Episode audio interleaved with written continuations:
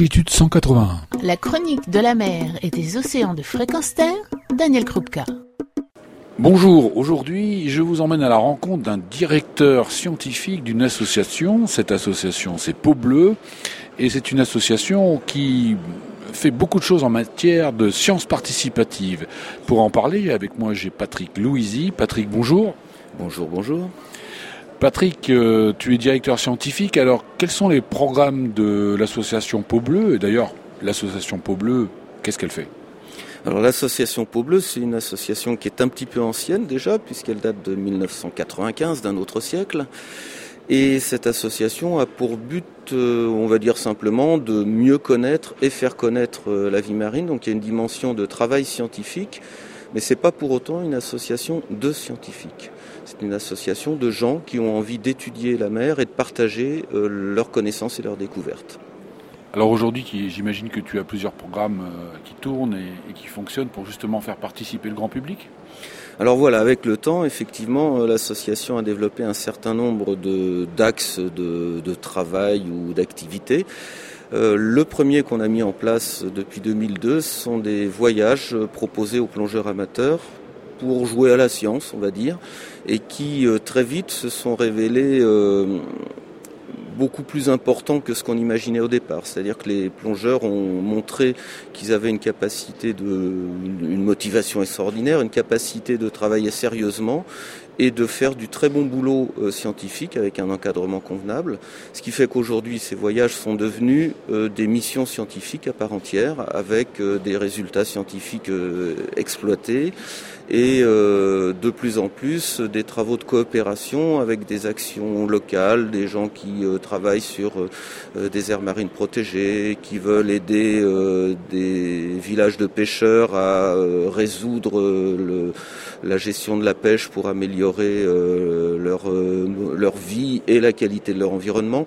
Voilà, donc des voyages qui de plus en plus ont des vrais enjeux scientifiques et de coopération.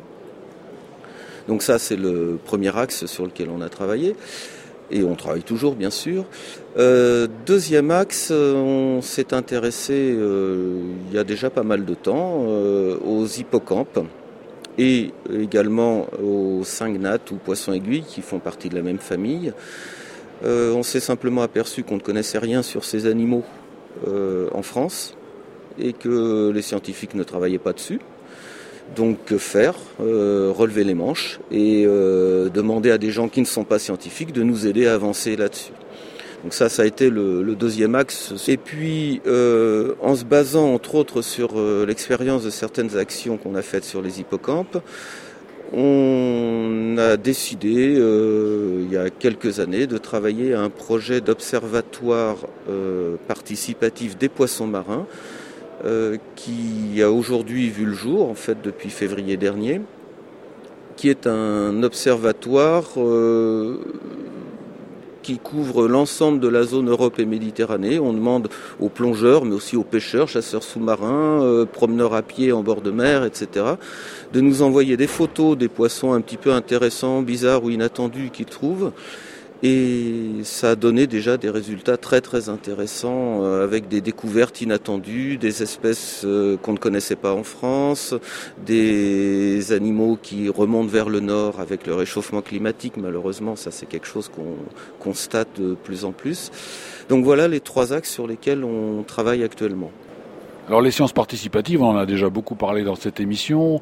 Pour toi, Qu'est-ce que ça veut dire à, l'aube de ton expérience et justement de ces programmes dont tu nous as parlé bah, finalement, avec les, trois programmes, euh, enfin les trois axes d'action euh, dont j'ai parlé, euh, on s'aperçoit que chacun à son niveau et dans, son domaine d'activité, de, passion, de pratique, peut apporter quelque chose à, un programme, que ce soit j'adore plonger, je vais euh, partir à l'autre bout du monde me faire plaisir et en même temps ça rend service quelque part, ça améliore les connaissances scientifiques sur un sujet, que ce soit je m'intéresse euh, à des animaux bizarres que sont les hippocampes, j'en ai vu un, c'est formidable, je veux partager ça, et eh bien c'est important de le partager et faire parvenir les, informations au programme Hippo Atlas par exemple.